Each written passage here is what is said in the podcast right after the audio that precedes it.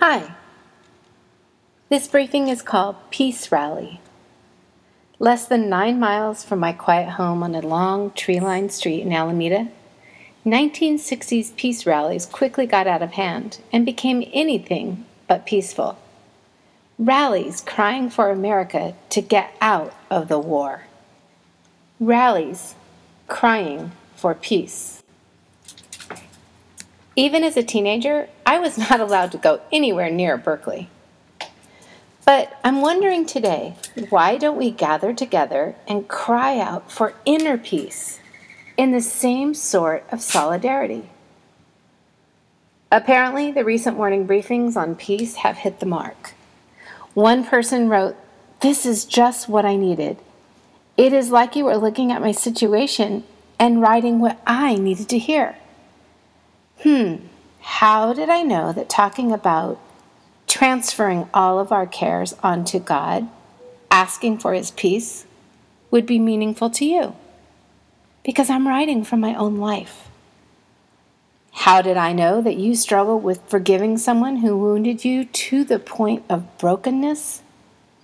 Because I'm in the struggle and it is real. How did I know that you need some tools to apprehend peace that God promises? Because there is so much pulling at my heart and mind from my family, things over which I have no control, that I am struggling to be at peace. So I am looking to the only person who brings real peace God. I am looking to the only source of eternal truth on the subject God's words, the Bible. I am relying on both to help me stop clenching my jaws and grinding my teeth in my sleep. That's real talk. What I'm thinking about this morning God's perspective. You know, God lives outside of our space and time continuum. He is simply above it all. But for simplicity, consider that God is looking down on our lives he sees my life and your life as all one piece.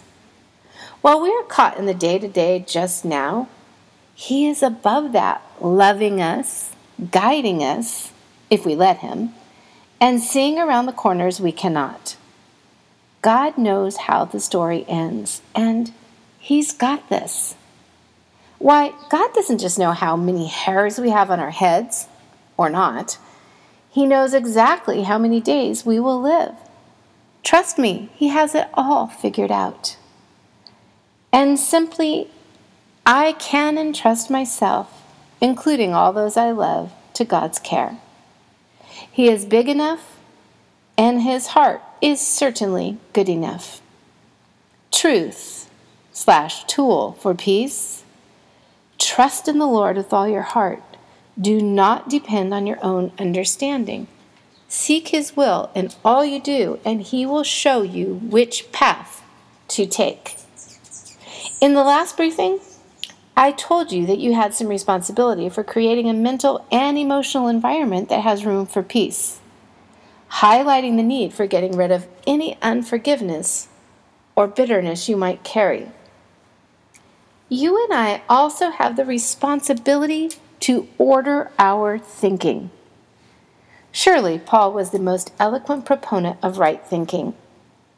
We take captive every thought to make it obedient to Christ. That's what Paul wrote.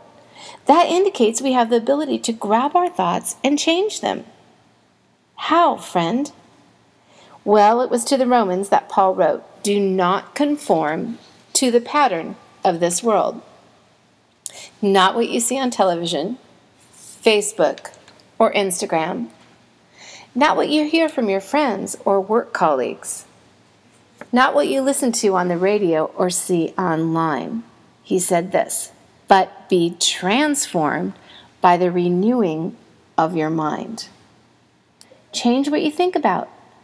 From worries, envy, jealousy, regrets, shame, or guilt to life giving thoughts. Again, Paul. You'll do best by filling your minds and meditating on things true, noble, reputable, authentic, compelling, gracious. The best, not the worst. The beautiful, not the ugly. Things to praise, not things to curse. And then you and I must make a decision daily to look at God's creation. Birds, how I love them. Flowers, ocean waves, farm pasture, little children, a rippling brook, moody clouds, expressive sunsets, and say, Thank you, God. When looking at God's creation, do you not see the good gifts He has in mind for you? So look up. Look for reasons to praise God and then celebrate Him. As the shepherd king, the singing shepherd king penned, Delight yourself in the Lord, and He will give you the desires of your heart. Let me say it again. Delight yourself in the Lord, and He will give you the desires of your heart. Attention. This will take intention on your part.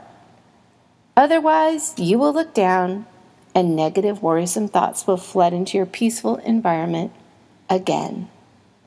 But I propose you have a peace rally of your very own, and you might even imagine peace.